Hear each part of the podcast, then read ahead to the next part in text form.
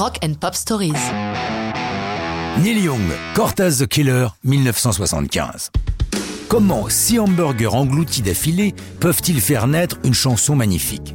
Car d'après Neil Young, cette chanson est née lorsqu'il était au lycée. En bon ado, il a un appétit irrationnel et un soir engouffre six hamburgers. C'est beaucoup. Il se sent mal, très mal, mais il travaille quand même son cours d'histoire et le lendemain matin, au réveil nauséeux, le cours conjugué à une gerbe prononcée aboutissent à l'écriture de cette chanson. C'est donc une œuvre de jeunesse barbouillée.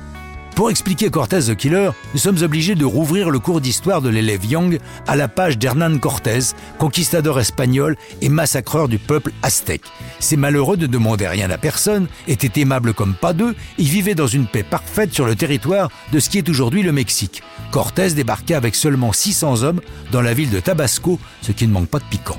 Les Aztèques étaient particulièrement pacifiques, Cortés captura leur chef, massacra la majeure partie de la population, les autres périssant de maladies importées d'Europe par les envahisseurs et contre lesquelles les Aztèques n'étaient pas immunisés.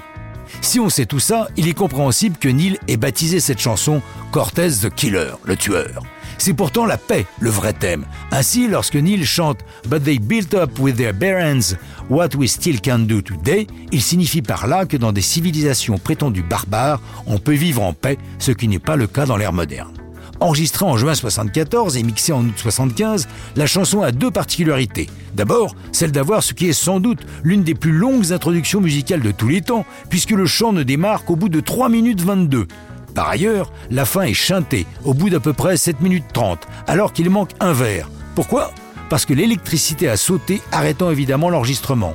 Neil dira plus tard que de toute façon, il n'aimait pas ce vers. Pourtant, lors de sa tournée de 2003, il le chante et ça dit Ship is breaking up on the rocks, Sand Beach, so close. La chanson ne sort pas en single, mais sur l'album Zuma qui paraît le 10 novembre 75. Pas en Espagne cependant, où règne encore le dictateur Franco pour qu'il est hors de question de laisser passer un titre égratignant sérieusement un supposé héros hispanique.